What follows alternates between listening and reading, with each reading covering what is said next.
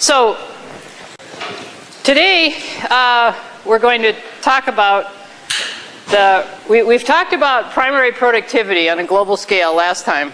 Um, and today we're going to talk about what regulates that productivity. In other words, last time we just talked about on average the amount of carbon biomass that was distributed among the, um, the ecosystems of the globe, and we talked about efficiencies of transfer of that biomass through food webs, et cetera. Oh, by the way, the one, the one universal thing that everybody seems to like are the DVDs at the end of the class, which, uh, which is good. Um, unfortunately, today's class we're not going to have one, but so you have something to look forward to next on Wednesday. I'll show you one at the end uh, that is really one of the cooler ones of uh, of the collection. That has nothing to do with the lecture, but I'm going to show it to you anyway. Um, okay, so so today we're going to talk about what regulates the productivity. We've talked about these complex systems in ecology and the feedback mechanisms. So in the context of productivity, we're going to talk about the factors, the abiotic factors, the non-living parts of the earth, uh, that regulate this productivity and how the productivity feeds back on those. And then Wednesday, we're going to put it all together in an analysis of global biogeochemical cycles, how um, the elements on the globe cycle and how that's mediated by organisms. And then that'll be the end of this segment. And when I come back, we're going to move on to population and community ecology, which is, it'll feel like a totally different subject uh, to you. Um, so we'll talk more about organisms and some of you said it was so interesting to see math last time in the last lecture, even if there are just efficiencies. Well, when you get to population ecology, you're going to have real math. You're going to have actually have differential equations. So, if you like that, you have something to look forward to. If you don't like it, well, it's not too bad. Um, okay, so so today we will, the lecture will be in two halves. We'll talk about terrestrial productivity and then aquatic productivity and, and what regulates it. And um, can you see in the back? Is it, or do I need to turn? I'm going to have to turn the lights down. Never mind. Um, so, because we have some colored images. So let's start with uh, terrestrial productivity and um, looking at this map. Oops, wrong ones. I think that might be enough to see it, uh, which is a satellite image. You've seen several of these so far. So just showing uh, the gradients of productivity on a global scale, where, where we're just looking at the land now, where it's green, um, you have high levels of productivity. These are in grams carbon per meter squared per year. Um, yellow is intermediate, and red is uh, very low levels of productivity. So what determines this distribution of productivity in terrestrial ecosystems? Um, well, got any ideas? This is not hard.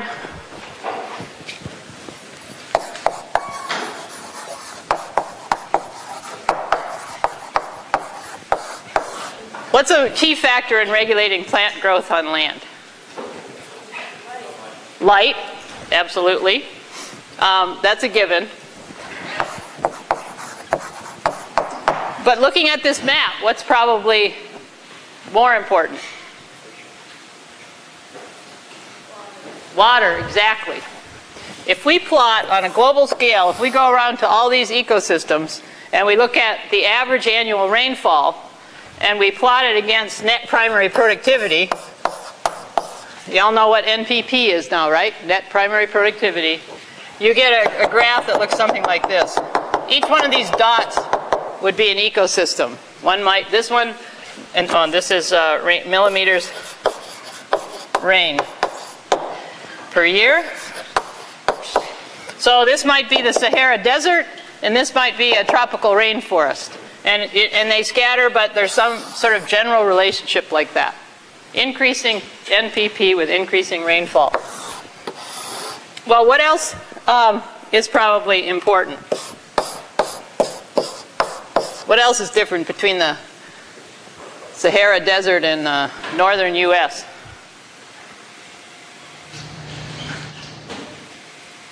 temperature. Exactly. Which is not a good example for comparison. Uh, let's take the tropical rainforest and the northern US. How's that? But you get something like this. In other words, it doesn't always map directly onto temperature alone. But on average, you find that um, places with higher temperature have higher productivity.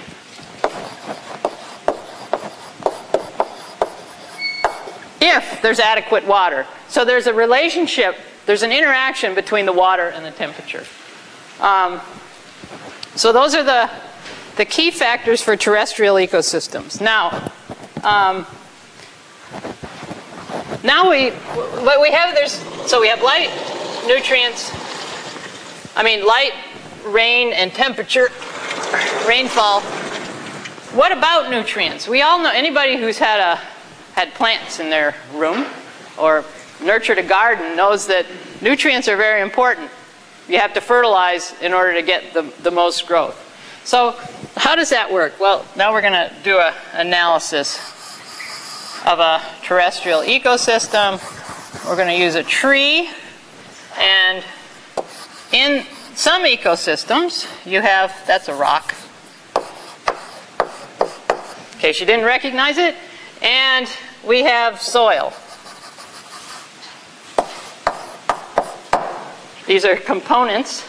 Um, and we've talked about this over and over and over now. Photosynthesis is the key, taking up CO2, uh, evolving oxygen. We're going to call this biosynthesis. That's it, the, the mass from gas. Um, so that's CO2 plus. And now we're going to add something. Now, these aren't I'm not, these are not balanced chemical reactions, okay? These are just to give you an idea of what's going on. So CO2 plus, there's all the elements required for life. Okay? In other words, for a plant to grow, it doesn't only need CO2 and water. Um, it needs all of these elements uh, required for life. And they are converted to organic forms of those elements. Uh, and then oxygen is evolved.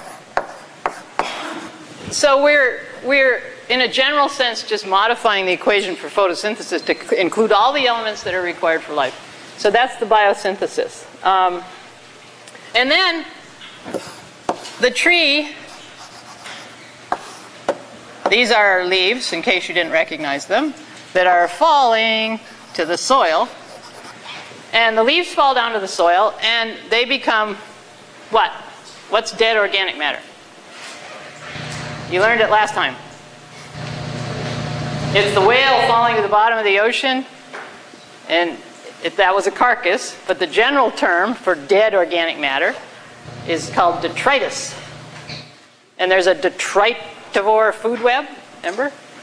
Um, and we had some discussion with students after class whether we were detritivores, because in a sense we are because we eat dead meat, right? We don't, we don't eat live meat. So, but doesn't matter. You don't have to know that. Forget that. But it's interesting to think about. Okay. Um, so the leaves fall down to the soil. They're acted upon by the heterotrophic bacteria, the bacteria that use organic carbon. And what happens is that the, those bacteria and, and fungi and worms and everything that chews on organic matter are responsible for regenerating these elements in the soil. So we're going to call that regeneration. And that's basically simply the back reaction of this. Okay? So you're starting with organic carbon and organic carbon, organic P, N, S, and it's converting it back to the inorganic forms so that they're available for the tree to take up again. So this is the cycle of biosynthesis, regeneration, and then taken up again. some of the feedback I got on the lectures when uh, people said that, that they found it interesting to think about how everything in nature is recycled and used.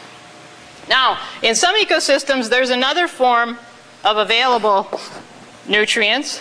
Um, calcium here, you have cations, uh, potassium from rocks, magnesium. All of these are also in this equation. When I go dot, dot, dot, dot, it's every element that's required for life. And in some ecosystems, the dissolution of these elements from rocks is an important renewal route for nutrients in the ecosystem. Okay? So these are the two, basically, in terrestrial ecosystems. There's the rock source and there's the regeneration source.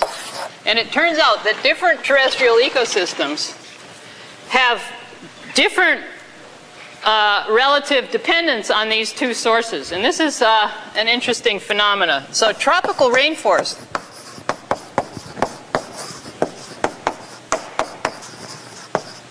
Like in the Amazon, these are the forests that we're concerned about um, losing uh, for, for many reasons.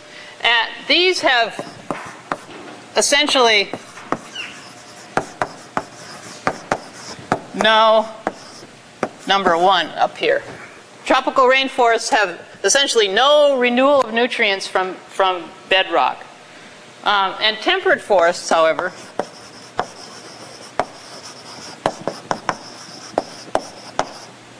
have a combination of one and two. They can have renewal. The bedrock is exposed, and the, the, the water cycle helps dissolve the rock and renews the nutrients to the system. So if we, if we look at the uh, soil to biomass ratio of phosphorus and nitrogen in the temperate forest versus the tropical, we see something like this.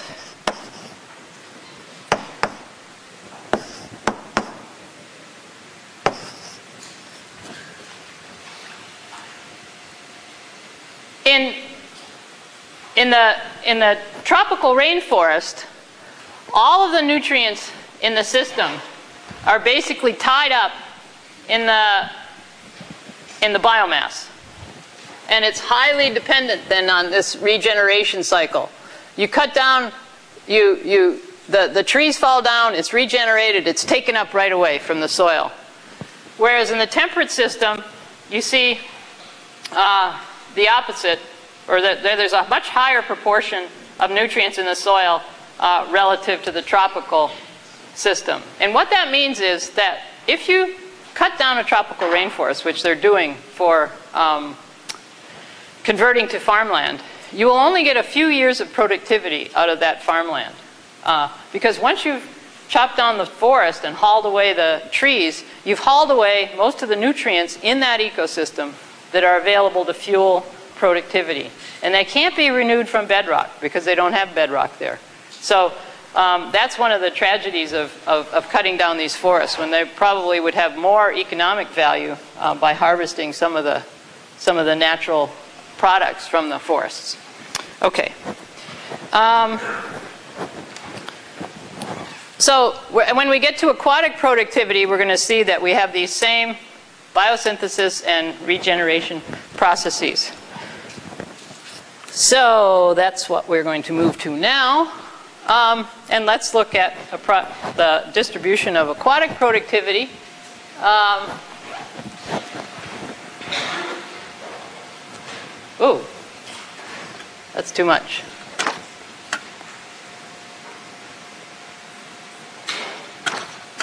Oh well. Can you see that in the back? Okay, the colors? All right. Um, so now we're just looking at the, the, the, the ocean ecosystem. And the, the areas that are blue and green are less productive than the areas that are red and yellow in this system. So you can see all the coastal regions. We have coastal upwelling that we're going to talk about a lot um, with um, nutrients fueling that that is very important. And then the whole North Atlantic here, we'll talk about that. So, um, but before we talk about what regulates aquatic productivity, and now I am going to turn the lights off, I thought I'd give you a tour. Since you all know what trees look like, but you don't know what uh, primary producers in ocean ecosystems look like, I'm going to give you a quick tour through the phytoplankton, which, as you know by now, are my favorite organisms. Um, so aquatic productivity is dominated by these uh, microscopic plants. There are over 20,000 species, but we really have no idea how many there are. Um, wherever there's water, they exist. They range from 0.5 to um, 1,000 microns in diameter. And as I told you in the first lecture, there's, there's as much genetic information in a liter of seawater that contains these primary producers and all the bacteria that, um, that they live with than there is in the human genome. So here's some of my favorites. Um, these are uh, marine diatoms. This is a silicon shell. This is a single cell. It's about 30 microns in diameter. Uh, and this is made out of amorphous silicon. It's essentially opal. And here's another one. They come in different shapes and sizes. They're just uh, really incredibly beautiful. Um, and people are just now starting to study what, what mechanisms are responsible for laying down these exquisite architectures. Here's another one. It looks to me this always reminds me of the Colosseum for some reason. Um, these are pillboxes shaped cells, and they have two halves like that. And when they grow, when they divide, one half lays down another half inside of it. Now, doesn't what's going to happen ultimately if these are rigid? They get smaller. Once one one lineage gets smaller and smaller and smaller. Well, both of them get smaller and smaller. Um, and this cell has this. These group of organisms has this really neat system where when it gets really tiny, they differentiate into egg and sperm. They mate, and then they make a giant cell again, and they start the whole thing. It's cool. Um, and just to show you some of the things people have studied, people have wondered why they've evolved this very he heavy, heavy armor. And of course, the first thing to think about is, is resistance to predation. Um, but there was never any evidence for that. And so I just found this recent study in Nature that showed shows um, where they actually measured. I thought MIT students would like this because they actually measured the force that it takes to crush one of these cells. Um, here's here's the, the study. There's a diatom frustule, and they they're putting a measured force on it to see what it, what would crush it, and they were able to show that um, that the amount of force that it takes is is enough to, to be, have a selective advantage against the crunching uh, parts of the zooplankton that eat them. Um, I also want to point out this is from the website of, of Dr. Angela Belcher, who's a professor here at MIT in material sciences, and she's studying diatoms. Um, here's a diatom. Um, she's studying them as a, as a ma material, this amorphous silicon, looking at the way uh, it's, it's laid down. And she's also studying coccolithophores, which is another group of my favorite organisms. Um, they have these calcium carbonate plates. Again, this is a single cell, but its cell wall is made up of calcium carbonate plates, and they come in all different shapes and sizes. Here's a really weird one uh, with these huge, they're called coccoliths. Um, and these cells, this is a, a, satellite image of reflection of light. And these cells, um, the calcium carbonate reflects light, and this is a coccolithophore bloom somewhere, I think, in the Bering Sea. Uh, and and we can measure these, but we have no idea what causes a particular species to bloom at a particular point in time. Um, it's a very, it's a one of the challenges in oceanography. Here's another group of organisms, the cyanobacteria. We've talked about them a little bit. Um, these are prokaryotic cells that can fix nitrogen. They're one of the one of the few groups of microbes that can take nitrogen gas from the atmosphere and convert it to ammonia, which draws it in to the food web. Um, so here's, you can actually see a bloom here of these. That one's called trichodesmium. It grows out in the Atlantic, open Atlantic and Pacific. Here's a bloom of trichodesmium um, sucking nitrogen into the ecosystem, converting it into ammonia, making it available to the other organisms. Here's the organism we work on, unfortunately, very boring looking, uh, not as exciting looking as the other ones. Uh, and uh, this is just under a light microscope. These are less than a micron in diameter. But if you shine red, uh, blue light on them, they fluoresce red. The chlorophyll in them fluoresces red. And um, these are the smallest and uh, simplest photosynthetic cell. They have 1,700 genes.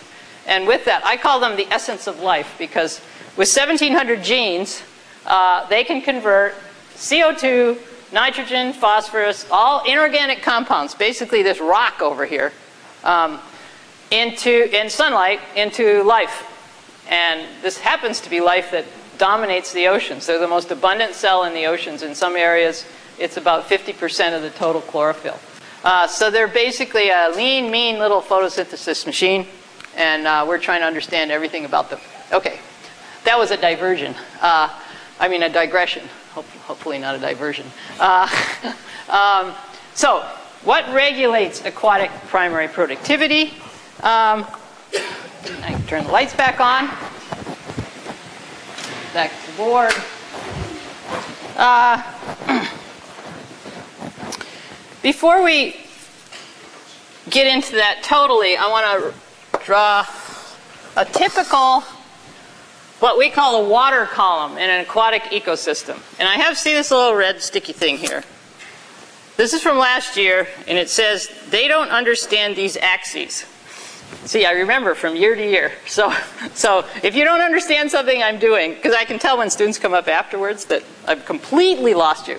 So, um, first of all, oceanographers plot things upside down so that you can envision this. So this is depth.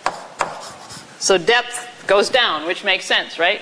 And then whatever we're plotting against depth uh, is on this axis. So in this graph I'm going to make, we're going to plot net primary productivity, temperature, nutrients, a bunch of different variables. Okay, and and and for oceans, this is about we'll we'll just say say 2,000 meters, and for lakes, say 200 meters for a deep lake. So I'm drawing here sort of a generic picture of a water column in either a lake or an ocean. Um, okay, so we don't have any color. Do we have colored chalk? Not here. Okay. Sometimes it used to float around. Well, I'm going to have to, you're going to have to use your imagination. So first of all, let's plot light as a function of depth. What does that look like? Like that, exactly. It's going to decay exponentially.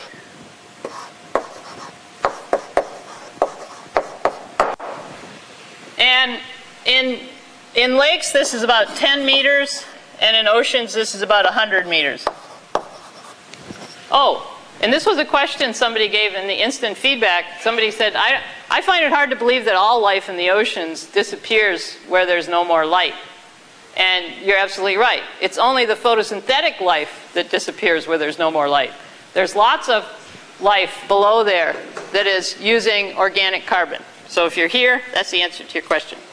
Okay, um, so then now we're going to plot uh, temperature, which looks something like this. And this is what's called the thermocline. And we can also think of this as density.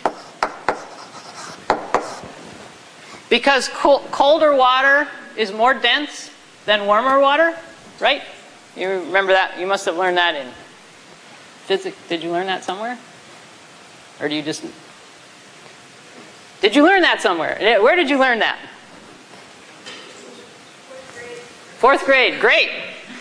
Well prepared. Uh, so, up in the surface,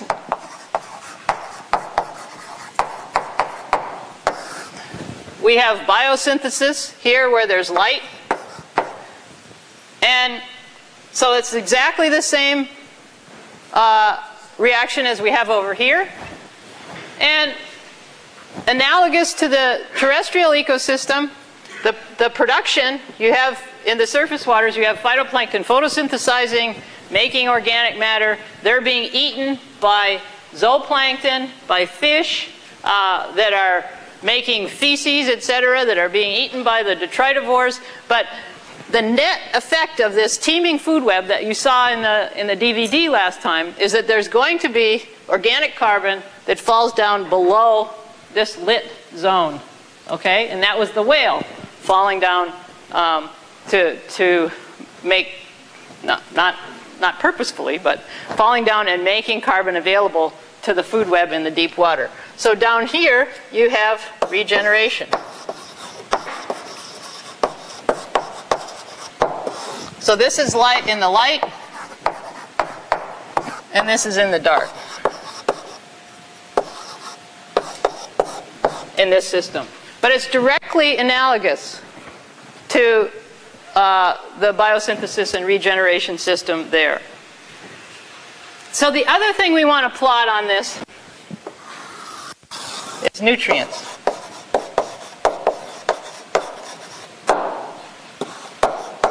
They're drawn down to very low levels in the surface water in the lit layer uh, because the phytoplankton are sucking them up. They're nutrient limited, they're sucking up the nitrogen, phosphorus, etc.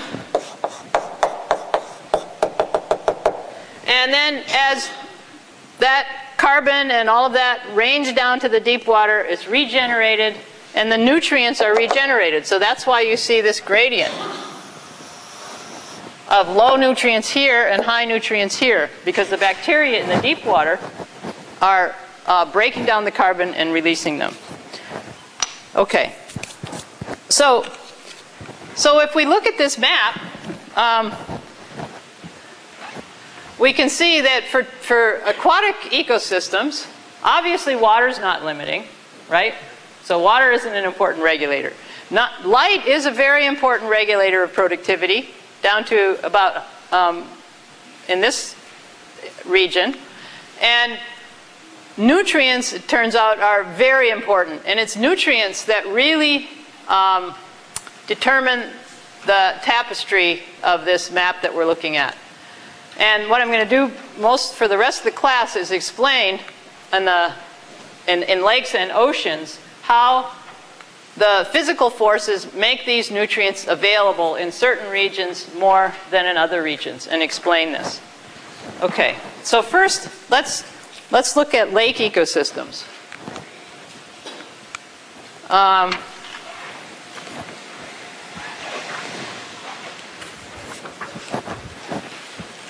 so what, what, oops, what we're showing here is is a, a year in the life of a, of a temperate lake. So this might be the Mystic Lakes out in Arlington or something like that.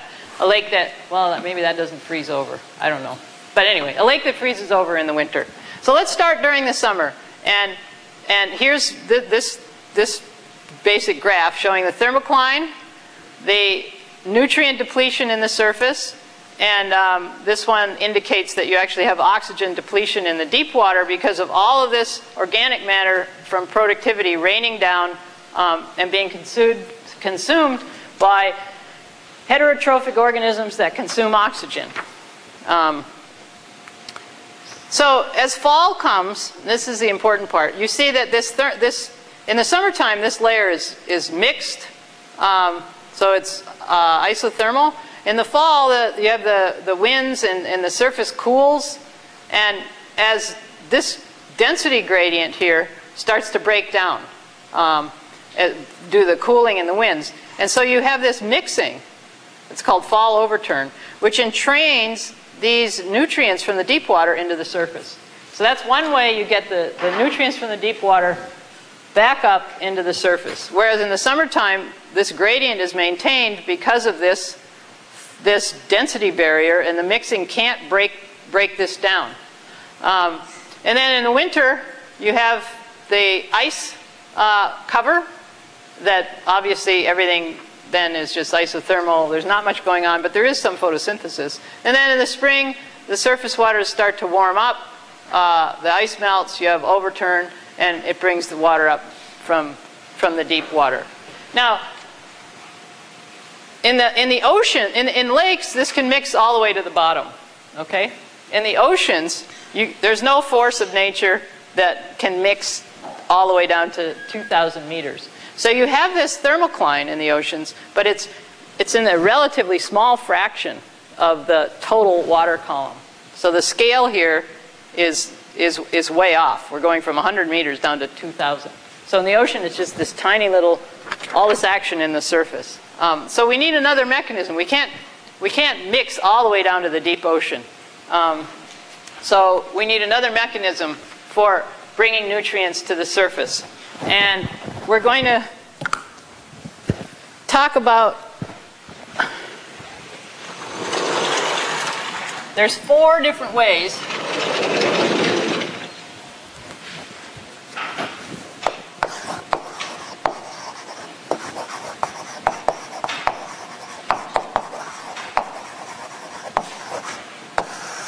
There's four different ways that the deep water nutrients are brought back up where there's light, because you have to have light for photosynthesis to use the nutrients. And one is episodic mixing.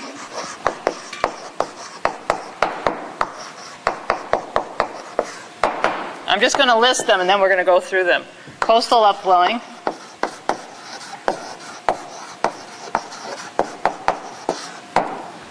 Um, uh, equatorial upwelling. Whoops. And on much longer time scales, the what's called the oceanic conveyor belt in quotes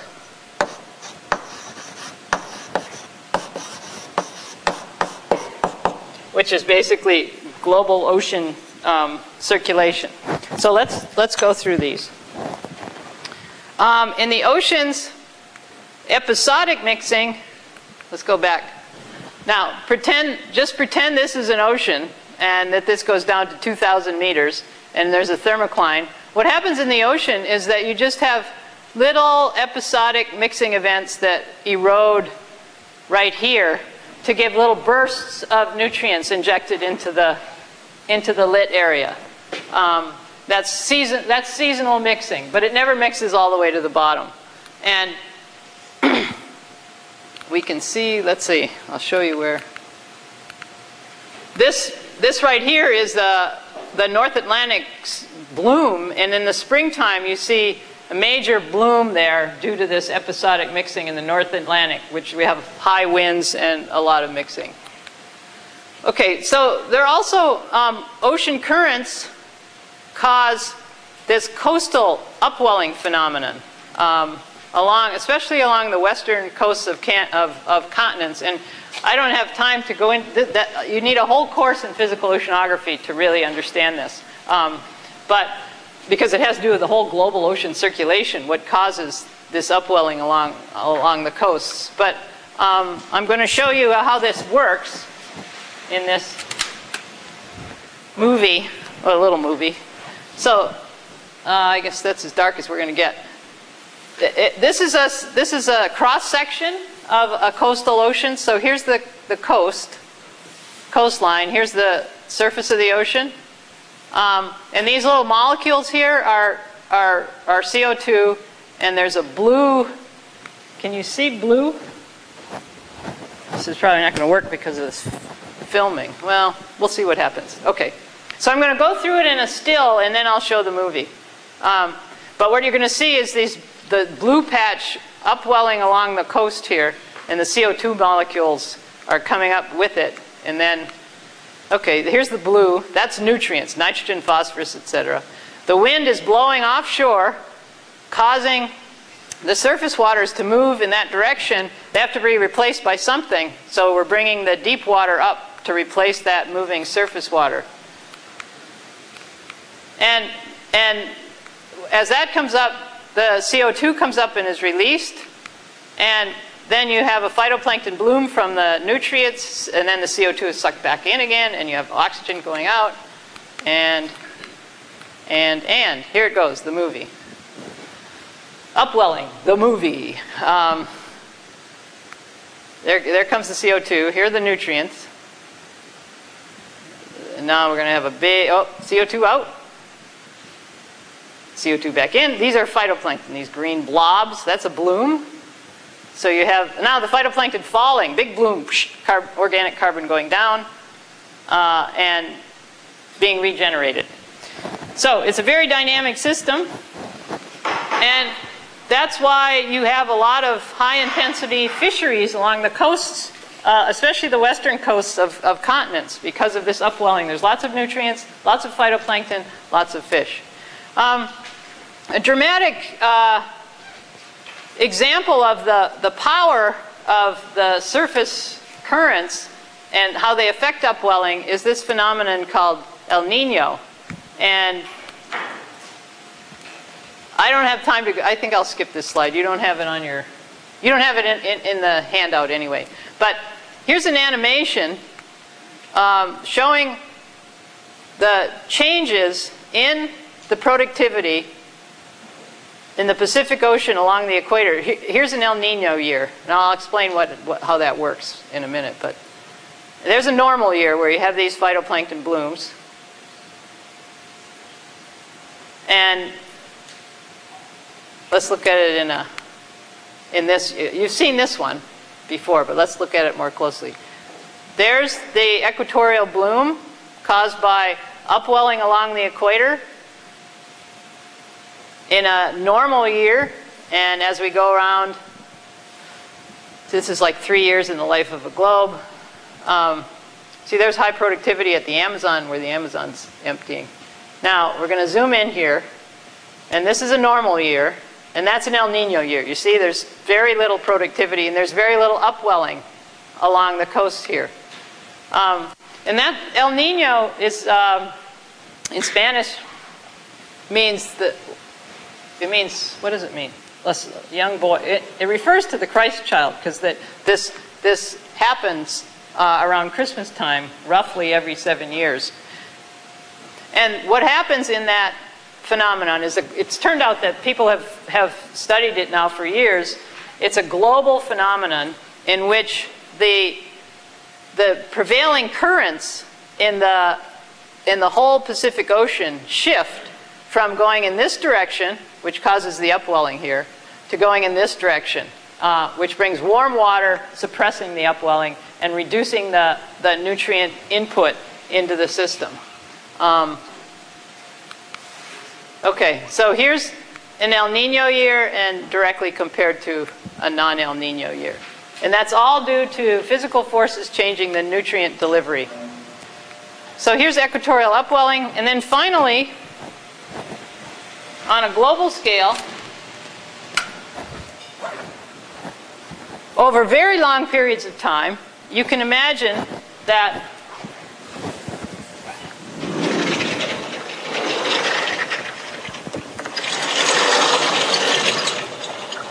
that these upwelling events would not be enough to, to bring the collect, you have this constant rain of organic matter coming from the surface waters and this nutrient reservoir in the deep waters. None of these upwelling events are enough to bring all that back and renew the system. So you need a bigger force than that on a global scale over long time periods. And that is what's called the Great Oceanic Conveyor Belt. And this is really important because I think people think of the oceans as a static, understandably. You look out there, it looks like a bunch of water with the surface waters and with the deep waters. And if you throw something in the deep water, it's going to stay there and you don't have to worry about it anymore. Like they, a lot of people want to bury nuclear waste in the deep water. Um, and the point is that that's not true. The oceans are all interconnected.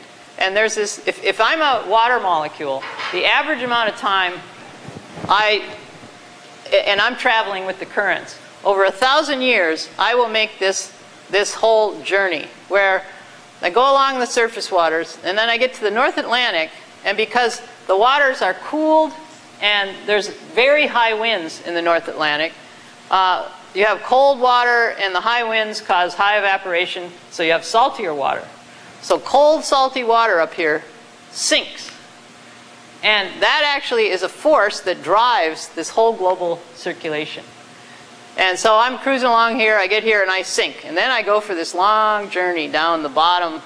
And of course, it's much more complicated than this. This is grossly oversimplified, but I go this long journey the bottom of the Atlantic, these deep ocean currents, and then somewhere along the line, I get brought up again like through zones of upwelling here, or maybe I would meander up here and get brought up again.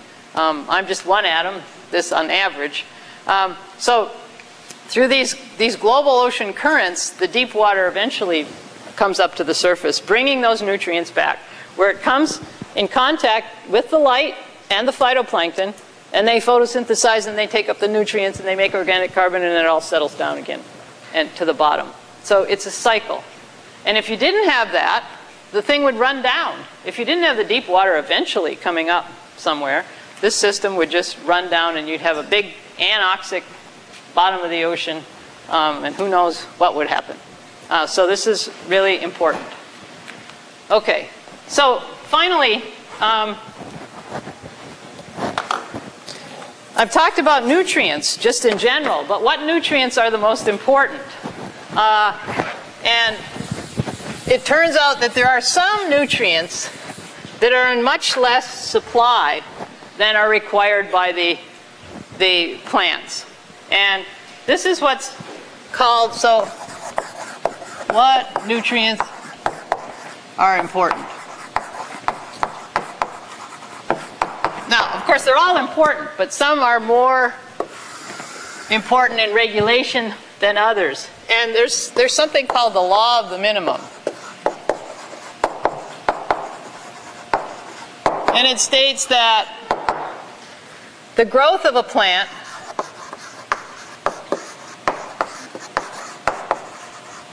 will be limited.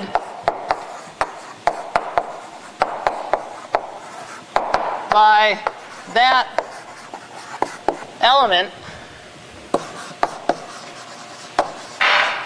that is in least supply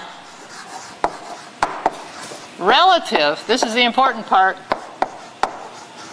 relative to the requirements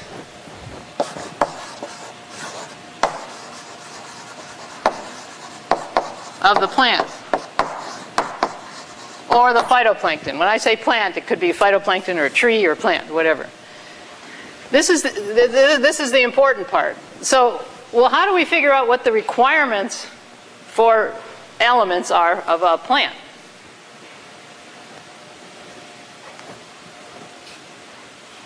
You might grab it, harvest it, grind it up, and measure the ratio of the elements in that plant. So, for example, if you do that, for most plants, you get something on the order of 106, or at least for most phytoplankton, which are my plant, my preferred plant, you get a ratio of carbon to nitrogen to phosphorus of 106 atoms of carbon per 16 nitrogen per one of phosphorus. So this tells you in what ratio they need these elements in order to grow.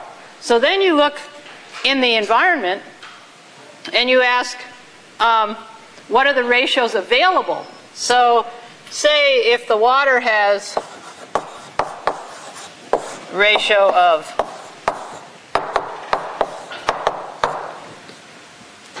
What's, what's going to be the most limiting element in that system for that plant?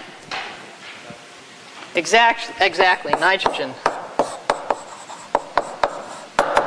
And alternatively, you could have something like this. And what would be limiting there? Phosphorus limits. And it turns out that in most aquatic ecosystems, um, for now, we're going to say that nitrogen and phosphorus are the important limiting factors. Uh, and just to show you again that, that ecologists do experiments here's an experimental lakes area in Ontario where there are 22 different lakes set aside for research. And in this particular uh, set of lakes, this is the control lake and this is the experimental lake, they added phosphorus to this lake. Um, and you can see the, the phytoplankton bloom by only adding phosphorus. They didn't add anything else. And that means that phosphorus was in least supply, least supply relative to the other nutrients. But the interesting thing that happened here was that when they added the phosphorus, that makes phosphorus in great abundance relative to nitrogen. And what that did was made nitrogen the limiting factor. And when nitrogen's the limiting factor, what organisms might have an advantage? We, we talked about them. Yeah, there you go. Nitrogen fixing organisms. So if nitrogen's limiting, only organisms that can take it from the atmosphere can get the nitrogen, get more nitrogen than the other organisms. So they're favored, and what, what happens is you fertilize with phosphorus and you get blooms of nitrogen fixing organisms. It's really an interesting uh, phenomenon. But nitrogen and phosphorus are, are one or the other is limiting in, in lakes. And in large areas of the oceans, nitrogen and phosphorus are also limiting. Except we've learned recently that there are areas of the oceans where iron is actually a limiting factor. And this was an experiment that was done by oceanographers. Um, this is, there's Alaska, just to get you oriented. This is the North Pacific where they went out with a boat and they made a patch. They added iron just to a, a patch of ocean. And I, I, I can tell you about this. We were involved in some of these experiments. This is about 10, started out with a 10 kilometer by 10 kilometer patch and showed that if you add iron, you get a bloom of phytoplankton. And this is a satellite image of that phytoplankton bloom. And in the last lecture, I'm going to tell you all, all about those iron fertilization um, experiments and the implications for, um, for how we're going to use the oceans in future. So, take home messages. We'll talk about them next time. You can take them home, but uh, I don't want to keep you over.